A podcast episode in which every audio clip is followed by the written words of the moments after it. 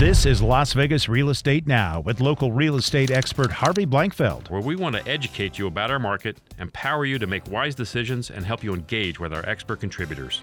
Mark, I want to talk to you first because whenever we get you on, I want to talk to you about about our market. Favoritism. And yep, clearly.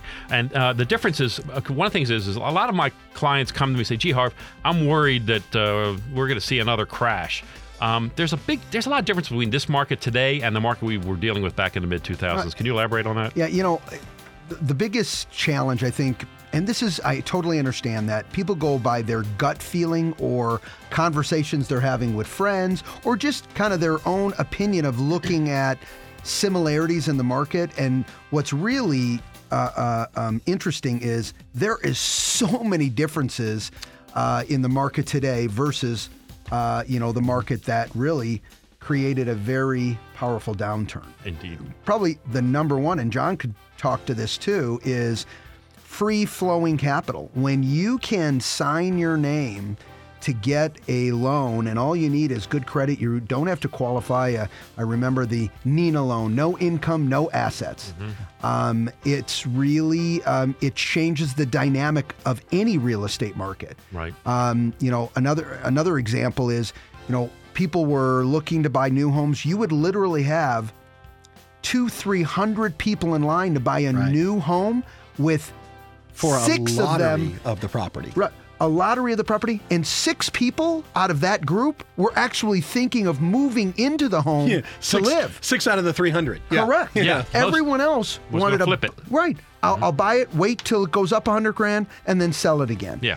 And um, you know, we would sell four houses, the same four houses, in a matter of three, four months. Okay, would would change hands again and again and again, and that environment just does not exist today. Mark, are you are you basically of this place that says the really core root of the problem that that we set up our real estate market for that huge crash, right?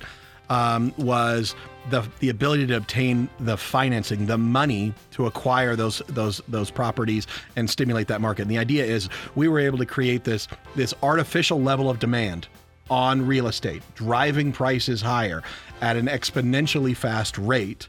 And that was all based upon the fact that there wasn't enough restriction on the on the ability to borrow money to buy properties. Absolutely. In fact, I took a group of people, turned them into buyers when they were actually renters. Mm. But I gave them the ability to do that either with multiple properties, as Harvey mentioned, or just my first property. I was not in a normalized market able to purchase. It was a formula for a problem.